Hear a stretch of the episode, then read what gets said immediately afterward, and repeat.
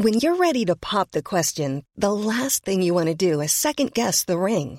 At Bluenile.com, you can design a one of a kind ring with the ease and convenience of shopping online. Choose your diamond and setting. When you find the one, you'll get it delivered right to your door. Go to Bluenile.com and use promo code LISTEN to get $50 off your purchase of $500 or more. That's code LISTEN at Bluenile.com for $50 off your purchase.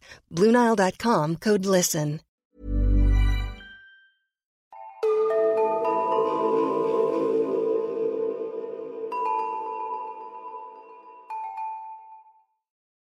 Hej och välkomna till Nära ögat, en true crime-podd för mesar. Mitt namn är Alexandra Kensdottir. Och jag heter Amelia Ingman. Välkomna till avsnitt 79. Ja. Och nu är ju sommaren här. Verkligen. Och i och med det så tänkte vi berätta för er att det snart är dags för oss att ta lite sommarlov. Ja, nästa vecka så kommer det sista avsnittet för den här säsongen. Ja, så vi kör juni ut och eh, efter det går vi på semester. Ja, och det ska ju faktiskt bli ganska skönt. Även om vi kommer sakna er. Ja, Och om ni saknar oss för mycket så kan ni alltid lyssna på några av våra gamla fall.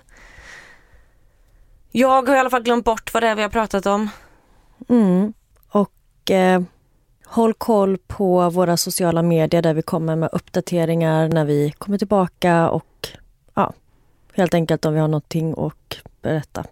Ja, så det enklaste är att följa oss på sociala medier där vi heter Nära ögat podd och prenumerera på podden så ser ni ju när nya avsnitt kommer sen. Just det. Men nu, vad ska vi få höra idag, Amelia? Idag ska jag berätta om Susan Kuhnhausen.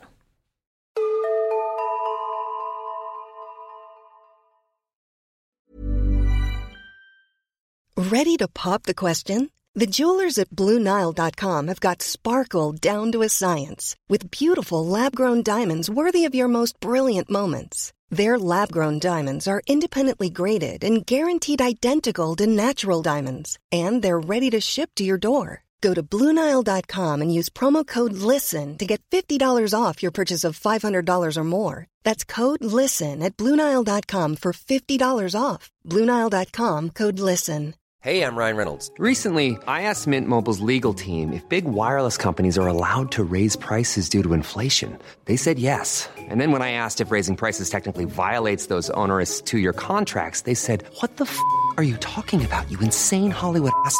F- So to recap, we're cutting the price of Mint Unlimited from $30 a month to just $15 a month. Give it a try at mintmobile.com slash switch. $45 upfront for three months plus taxes and fees. Promo rate for new customers for limited time. Unlimited more than 40 gigabytes per month. Slows. Full terms at mintmobile.com. Och jag har fortsatt jobba igenom vår tipslista. Och dagens fall är ett tips som vi har fått in från Malin. Så tack så mycket för det. Och så vill jag även varna för att eh, det här avsnittet kommer innehålla dödsfall. Mina källor är ett avsnitt av I survived, ett Youtube-klipp av Brattenstein, ett Youtube-klipp av Emma Kenny, en artikel av Blurred Bylines och en artikel av William F. Week. Susan arbetar som sjuksköterska och är väldigt omtyckt bland både kollegor och vänner. Hon beskrivs som sprudlande, glad, populär och hon står verkligen ut ur mängden och har ett jättehärligt skratt som lätt smittar av sig. Susan är väldigt lycklig och nöjd med tillvaron men det är något som saknas i hennes liv och det är någon att dela det med. Hon har varit singel ett ganska långt tag så Susans bästa kompis tillsammans med Susans mamma bestämmer sig för att köpa en kontaktannons åt Susan i lokaltidningen i hopp om att då hitta en match åt Susan. Var det här innan Tinder? Ja, det här är på 80-talet. och Susan är som sagt väldigt glad, utåtriktad och karismatisk. Och hon har väldigt mycket humor, vilket de försökte spegla i den här kontaktannonsen. Så annonsen publicerades i januari 1988 och i den så står det bland annat Singel kvinna 33 år, överviktig men inte över livet, söker en man med mycket humor. Annonsen går bra och hon får in svar från en man som heter Michael Kuhnhausen. Michael skriver ett brev till henne där han berättar lite om sig själv. Att han är 39 år, frånskild och älskar naturen. De pratar för första gången i telefon med varandra den 30 januari 1988 och de klickar direkt. Och Susan får en jättebra känsla. Hon gillar hans röst och faktumet att han har lätt för att kommunicera och prata om djupare och meningsfulla ämnen och om sina känslor. De pratar mycket med varandra över telefon och de ringer varandra över hundra gånger under en månad innan de till slut träffas i februari 1988. Så de tog sig verkligen tid att lära känna varandra innan de träffas. Det är ju flera gånger om dagen. Mm. Hundra gånger på en månad. Ambitiöst. Mm, verkligen. På deras första dejt så möts de upp utomhus och de sätter sig på en bänk och matar änderna. Dejten går jättebra och de tycker om varandra och bara inom ett år från den här första dejten så gifter de sig. Och de flyttar in i ett gemensamt hem i Portland. Men efter de gift sig så dröjer det inte länge innan förhållandet börjar gå dåligt. Och Susan börjar känna sig olycklig då hon upplever att Michael inte investerar lika mycket i förhållandet som hon gör. Och hon känner inte att han möter henne på mitten och han gör heller inte något för att hålla romantiken eller kärleken vid liv. Och alla deras gemensamma intressen, exempelvis att spendera tid ute i naturen, sker knappt alls längre. Michael förändras från att vara allt som Susan letat efter i en man till någon som föredrar att bara sitta hemma och inte göra någonting. Och han vill inte längre umgås med Susan. Så Susan är inte längre lycklig i förhållandet. Men Michael han trivs bra med att bara sitta inne hela dagarna och titta på tv, kedjeröka och dricka cola och han har inget intresse av att gå ut och hitta på saker tillsammans. Och det här är väldigt långt ifrån vem Susan är. Hon är full av liv och hon älskar att uppleva nya saker, ha kul, skratta och hon vill vara lycklig. Men Michael är en väldigt negativ och pessimistisk person och han beskriver livet som en enda stor shit sandwich som man bara fortsätter ta en tugga av varje dag tills man dör. Men vad är det för attityd? Nej, och till en början så hade han ju varit den här känslomässiga, djupa, härliga mannen som ville hitta på saker och umgås med henne. Och sen så kom den här sidan fram ganska snabbt. Och i grunden så är han väl en ganska tråkig och pessimistisk person. Och hon berättar även att när de pussas med varandra så kan han liksom mellan pussarna rapa på henne. Men va? Ja, så hon tycker bara att han är så oromantisk och typ, ja, äckligt. Men alltså det känns som att han har lurat henne in i det här förhållandet genom att så här, låtsas vara en ashärlig person. För att sen bara så fort de gifter sig bli, jag vet inte, någon negativ äcklig människa. Ja, men eller hur. Och Michael blir även kontrollerande. Varje gång Susan ska hitta på något så frågar han ut henne och han vill veta exakt vad hon ska göra var, varför och med vem och så vidare. Och han blir även kontrollerande när det kommer till deras ekonomi. Och han blir helt besatt av att ha koll på hur Susan spenderar sina pengar. Och han vill veta exakt vad varenda krona går till. Och han vill ha koll på varenda köp hon gör. Och varje litet köp gör honom irriterad. Men även om det ganska snabbt blev dåligt i förhållandet så stannade Susan med Michael och de är gifta i 17 år. Ja, det är lätt att döma nu men det känns ju också som att det är en lite annan generation där man mer höll ihop. Mm, absolut. Och Susan och Michael de hade inga barn tillsammans, det var bara de två. Och hon kanske levde på det här första intrycket av honom eller det här första året som ändå var bra. Men i 17 år? Mm. Susan, du förtjänar bättre. Ja, det säger typ alla som känner henne. Men efter 17 år så får Susan nog. Hon känner sig inte älskad eller sedd och hon upplever inte att hon har en partner i relationen, så hon är över det. I september 2005 så slänger hon ut Michael i huset och säger att hon vill separera. Susan är då 50 år och hon vill börja om, få en ny start och bara vara lycklig. Michael vill inte att de ska skiljas och han föreslår att de ska testa parterapi igen, vilket de har gjort tidigare. Men det löste inte deras problem och Susan är säker i sitt beslut. Men i det stora hela så går separationen bra. De är fortfarande vänner, de pratar med varandra och de har ofta kontakt. Och det verkar inte finnas någon bitterhet. Och trots att Michael inte vill skiljas så skapar det heller inte någon konflikt mellan dem. Och det får heller inte Susan att känna sig osäker på något sätt. Så hon byter aldrig sitt lås eller larmkod till huset för hon känner inte att det är några problem mellan henne och Michael så hon tycker inte att hon behöver göra det. Plus att Michael är hemma hos henne en hel del, bland annat för att vara kattvakt. Men han har flyttat hem till sin pappa efter separationen. Och cirka ett år efter att Susan och Michael separerat så händer något. Det är den 6 september 2006. 51-åriga Susan jobbar som sjuksköterska på akutmottagningen och har precis avslutat sitt skift. Hon lämnar sjukhuset och åker till en frisörsalong och fixar håret innan hon sen åker hem.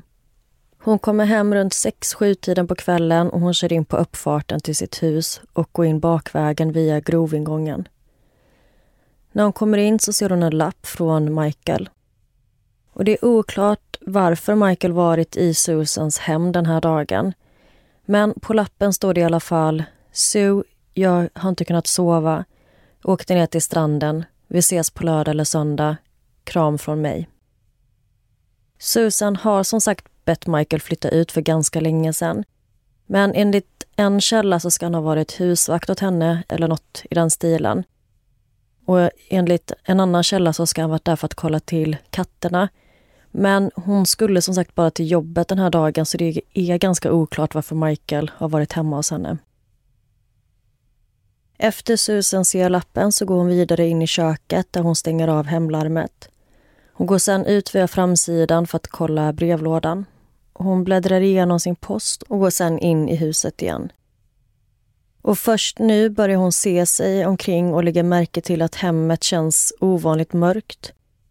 Vanligtvis brukar hon ha gardinerna uppdragna för att släppa in dagsljus, men nu är det väldigt mörkt. Men innan hon hinner reflektera över varför det är mörkt så ser hon plötsligt en man. Han kommer fram ur skuggorna bakom Susans sovrumsdörr. Han har gummihandskar på sig och i ena handen håller han en hammare som han svingar mot Susan. Mannen attackerar Susan och slår henne i huvudet och ansiktet med hammaren. Men i den här plötsliga och hemska situationen så lyckas ändå Susan tänka klart och agerar sjukt modigt. För när hon ser mannen gå mot henne så istället för att försöka fly så tar hon sats och springer rakt mot honom och försöker liksom tackla honom. För hon tänker att då kommer han inte ha lika mycket utrymme att svinga mot henne och därmed inte få lika mycket kraft i sina slag.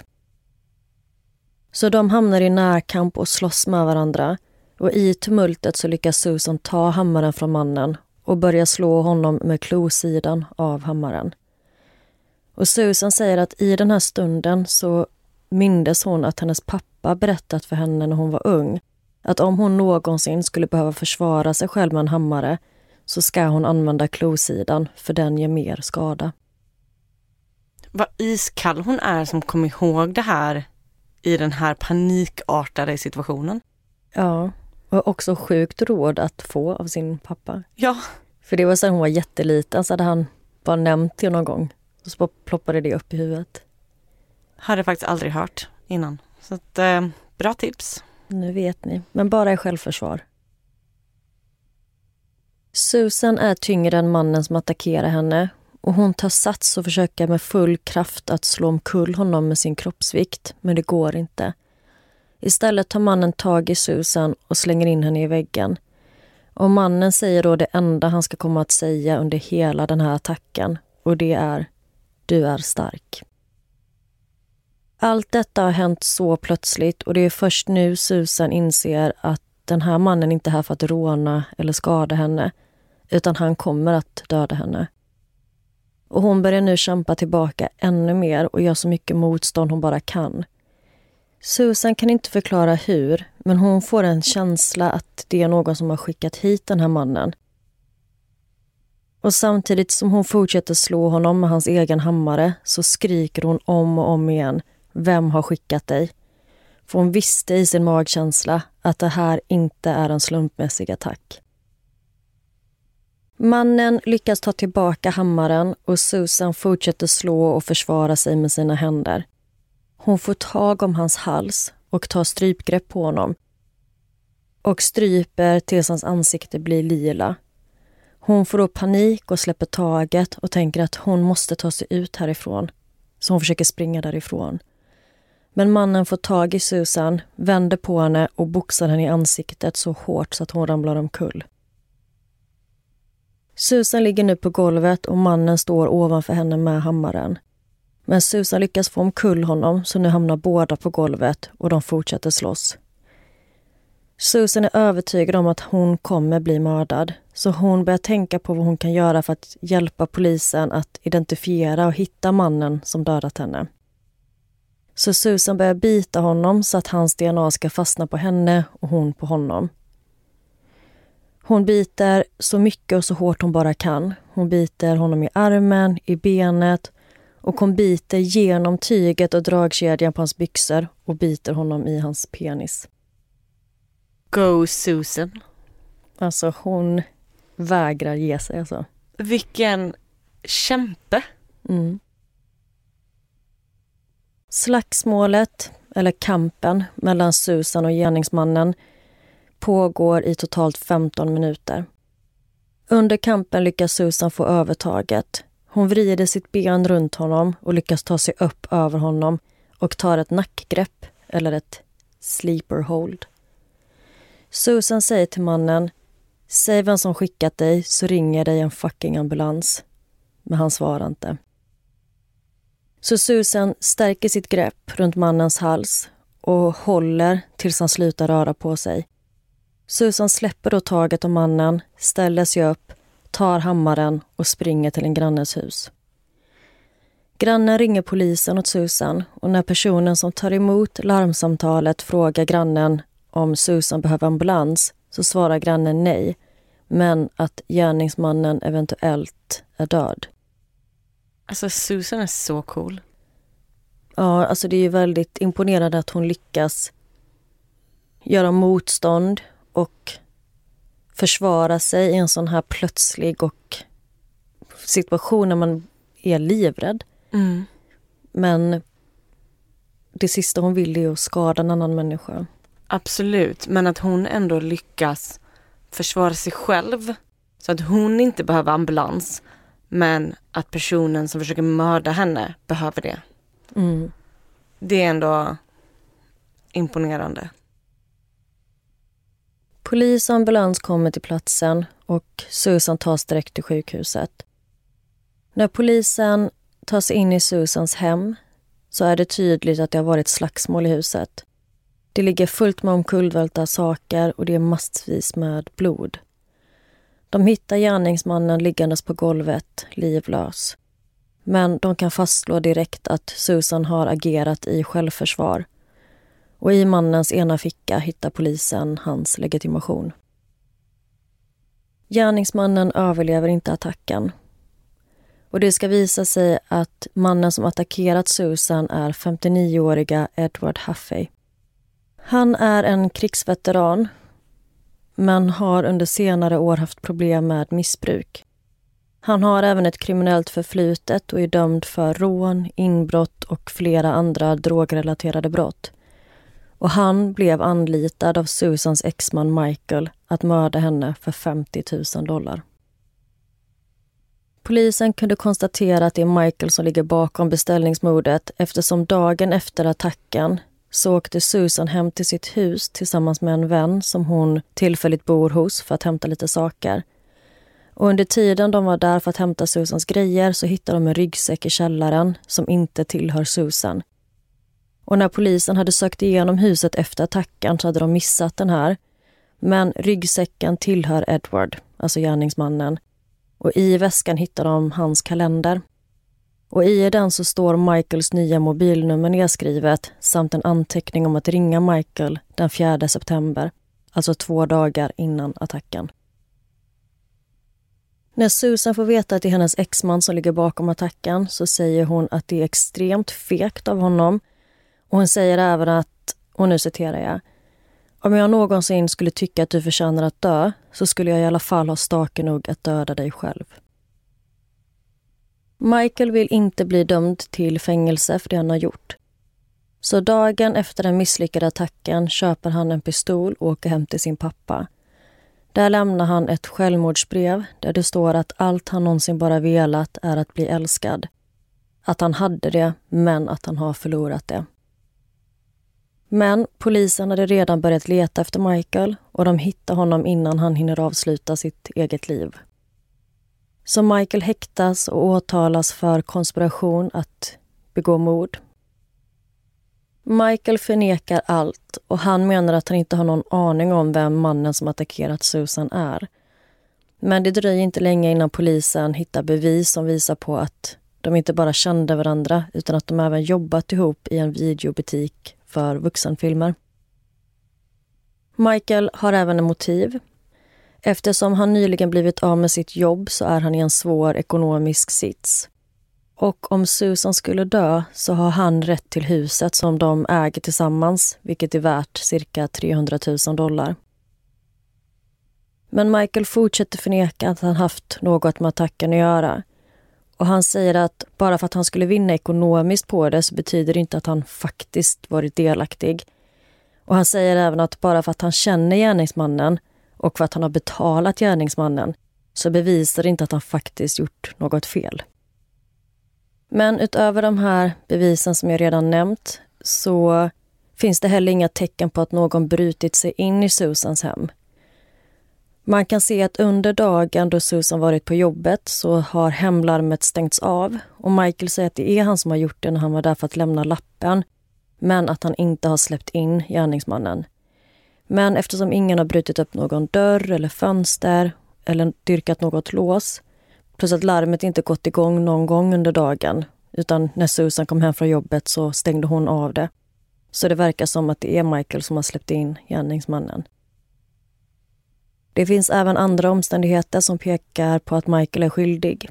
Bland annat så finns det flera vittnen som berättar om att de har sett Michael umgås med mannen som attackerade Susan bara några dagar innan attacken. Michael ska även ha försökt anlita tre andra män att mörda Susan innan han frågade Edward. Men alla tre hade sagt nej till att göra det. Även efter han anlitat Edward så ska Michael ha kontaktat en annan man och erbjudit honom 5 000 dollar för att hjälpa Ed. Men även den här mannen tackade nej. Men tyvärr så är det ingen av de här fyra männen som kontaktar polisen eller varnar Susan och berättar om Michaels planer. Ungefär ett år efter attacken väljer Michael till slut att ta ansvar för det han gjort och den 30 augusti 2007 erkänner han sig skyldig till uppsåt att begå grovt mord och han döms till tio års fängelse.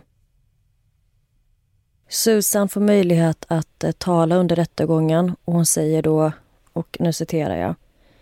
Du var villig att låta mig dela vårt obetydliga och eländiga liv fram till döden skilde oss åt. Jag är skadad av det du gjorde mot mig. Jag är skadad, men inte förstörd. Under rättegången så ber Michael om förlåtelse för det han har gjort och när han gör det så skrattar bara Susan åt honom. Den 4 mars 2008, under en civil rättegång, så beslutar en jury att Susan ska tilldelas 53 783 dollar för ekonomiska skador samt en miljon dollar för icke-ekonomiska skador som hon blivit utsatt för av Michael.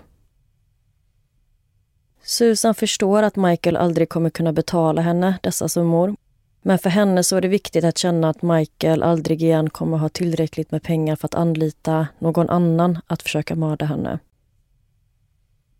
Eftersom Michael bara dömdes till tio år så förväntas han släppas den 14 september 2014 efter bara sju år. Vilket var väldigt jobbigt för Susan. Och det var tufft för henne att veta att en person som har försökt få henne mördad snart kommer gå fri. Men den 13 juni 2014, bara tre månader innan Michael ska släppas, så dör han i fängelset till följd av cancer. Och efter den här attacken så tog Susan som sagt till sjukhuset. Men otroligt nog så hade hon inga allvarliga skador och kunde snabbt skrivas ut igen. Men attacken har haft stor påverkan på Susan och det är ett stort trauma. Efter den så har hon blivit paranoid. Hon känner sig ofta iakttagen och hon upplever att det är hon som har fått ett livstidsstraff. hon berättar hur hon minns den hemska känslan när hon fick veta att Edward Huffey inte överlevt. Susan är tacksam över att vara vid liv och att hon överlevt den här attacken. Men det är samtidigt något hon haft väldigt svårt att hantera. Många kallar henne för hjälte, vilket hon inte håller med om. Och hon säger att det är något som tynger henne extremt mycket att veta att hon har tagit en annan människas liv. Och det var det sista hon ville skulle hända. Och hon gav honom till och med möjligheten att ta sig ur situationen. Men i slutändan så hade hon inget val. Hon gjorde allt hon kunde för att överleva och det var ju han som gav sig på henne. Och hon säger att hon valde inte hans död, hon valde sitt liv. Men hon har haft svårt att hantera detta som sagt och hon har ju dedikerat hela sitt yrkesliv till att rädda människor. Så det här går ju rakt emot vem hon är som person. Och hon säger att det värsta är inte att någon försökte döda henne. Det värsta är att hon blev tvungen att ta någons liv för att själv kunna överleva. Och tack vare Susans otroliga insats så tilldelades hon en hedersmedalj för hennes mod av polisen i Portland som hyllar hennes fantastiska vilja att leva. Efter attacken tillägnas Susan mycket tid med att stötta andra brottsoffer och hon hjälper dem med hur man överlever en attack eller ett brott och hur man kan komma vidare efter en sån situation. Och hon är djupt engagerad i brottsstödjande arbete. Susan bytte namn från Kuhnhausen till Susan Walters och hon fortsatte även att jobba som sjuksköterska på akutmottagningen. Och Susan har som sagt haft svårt att ta till sig när folk kallar henne för hjälte. Men hennes chef på sjukhuset förklarar för henne att det är ingen som kallar henne för hjälte för att hon dödade den här mannen som attackerade henne utan för att folk vill tro att om de själva skulle hamna i en liknande situation så skulle även de kunna överleva. Och det var berättelsen om Susan Walters. Hi, I'm Daniel, founder of Pretty Litter. Did you know cats tend to hide symptoms of sickness and pain? I learned this the hard way after losing my cat, Gingy. So I created Pretty Litter, a health monitoring litter that helps detect early signs of illness by changing colors, saving you money and potentially your cat's life. Pretty Litter is veterinarian developed, and it's the easiest way to keep tabs on your fur baby's health right at home. Go to prettylitter.com and use code ACAST for 20% off your first order and a free cat toy. Terms and conditions apply. See site for details. Men wow, vilken historia. Ja, alltså folk är så imponerade över hur den här 51-åriga kvinnan lyckades stå emot den här attacken. Ja, och man förstår ju henne att så här, det här går emot hennes principer. Att liksom behöva ta ett liv.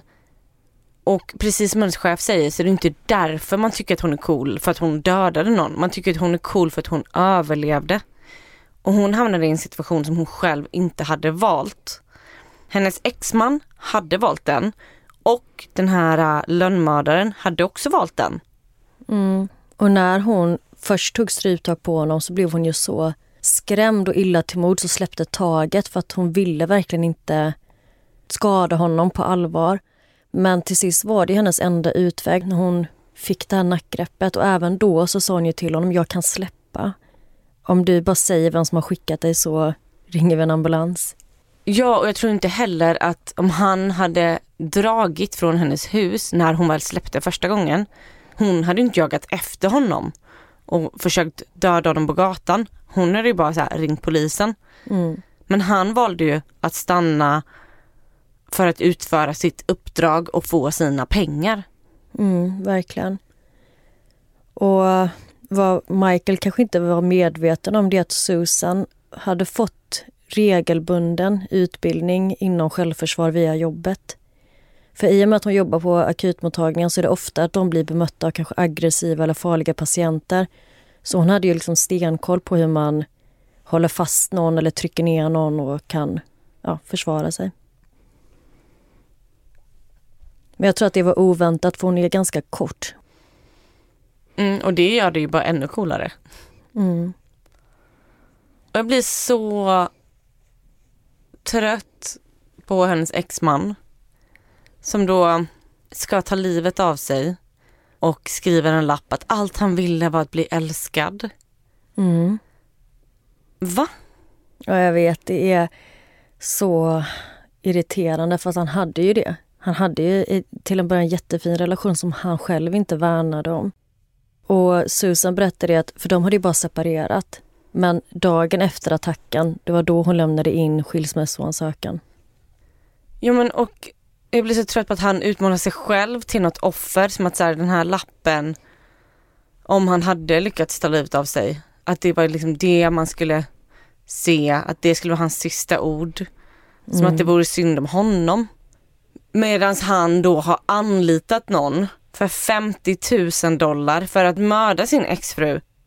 Och hur får han det till att det ska bli synd om honom? Som att han vill ju bara bli älskad. Men vänta, du behandlar henne som skit under 17 år. Du var typ nice ett år. Och sen, sen försöker du mörda din exfru och sen ska det vara synd om dig som om du vore ett offer. Ja, jag bara tycker det är så bra att polisen han gripa honom innan han kunde ta den utvägen. Mm. Och även under deras förhållande när de testade den här parterapin så var det någonting som Susan initierade som han var helt ointresserad av. Så det var inte direkt som att hon inte hade försökt komma med lösningar och förbättra relationen utan han... Det var först när hon ville separera som han bara okej, okay, jag kanske borde göra något. Men det känns ju så klassiskt. Att så här, här har hon kämpat i så många år, i 17 år för deras relation. Och sen när hon väl är så här, nej, nej, alltså nu orkar inte jag med. Då kommer han och ska försöka lappa ihop det här. Och sen att han inte kan acceptera att, jag menar, att hon går vidare utan att han då ska anlita någon för att mörda henne. Ja, och sen så att han skyller det på att han vill ha kärlek för att det finns ett ekonomiskt motiv här. Han hade förlorat sitt jobb. Han hade fått ut pengar från huset om hon hade gått bort. Men en sak som Susan gjorde efter de separerade, det var att hon skrev över sina, jag vet inte om hur man säger, men så försäkringspremier eller hon skrev ett testamente i alla fall. Så att om någonting skulle hända henne så hade hennes bror fått pengar och inte Michael. Och jag tror att han visste om det. Men då var det ändå typ huset var ju fortfarande någonting som de båda ägde. Så det är också det att han då sen ska skylla på att det är något kärleksmotiv, jag vet inte. Mm. Också att skilsmässan inte hade gått igenom än. Nej, precis. Och sen var det ju skitjobbigt för Susan med att han fick så lågt straff. För inför att Michael skulle frias så var hon ju jättenervös och jätterädd. Så hon skaffade sig ett vapen, hon lärde sig skjuta och brukade öva på det.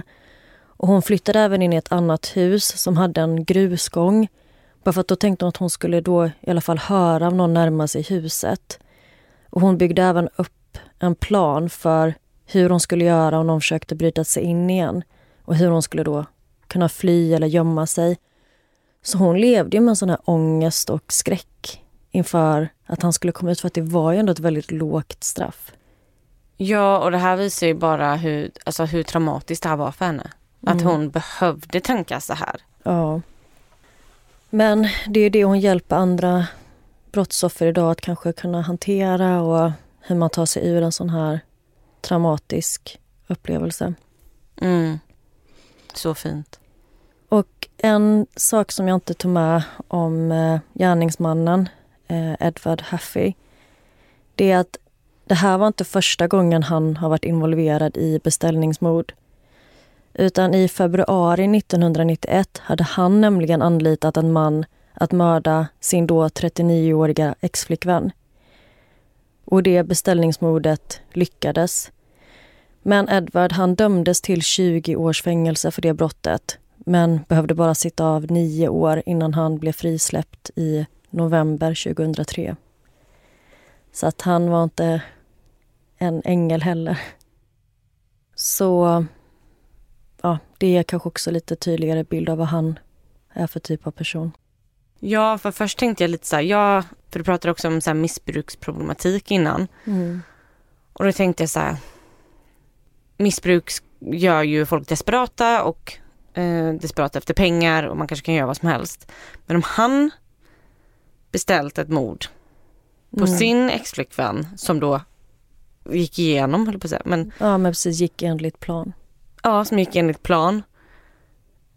Alltså det går liksom inte att försvara honom på något sätt. Han är ju, han vet ju exakt vad han håller på med. Ja, verkligen. Men man hade ju bara hoppats på att någon av de här andra männen som blev tillfrågade hade haft vett nog att ringa polisen eller i alla fall på något sätt varna Susan. För de var ju ändå medvetna om vad Michael planerade eller försökte få dem att göra. Ja, sen så har jag ju en fördom om att Michael kanske frågar personer som är väldigt kriminella. Som absolut inte vill blanda in polisen på något sätt. Men att de inte så här får skicka ett anonymt brev eller bara skriva en lapp. Eller hur? Det behöver inte vara svårare än så. Nej. Och värsta fall så har de varnat i onödan. Ja, precis. Men ja, det här var allt jag hade idag, så tack igen för tipset Malin. Så bra tips, jättespännande fall. Tack. Och nu är det ju midsommarvecka. Mm. Så vi får önska alla er som lyssnar en jätte, jättefin midsommarhelg. Ja, hoppas det blir fint väder. Mm. Så hörs vi igen nästa vecka och då är det säsongsavslutning. Ja. Vi hörs då hörni. Och tills dess så hittar ni oss på sociala medier, Nära ögat podd. Och där kommer vi lägga ut bilder från dagens fall. Jag är så taggad på att se Susan. Mm, vi fixar det. Vi hörs nästa vecka. Puss puss!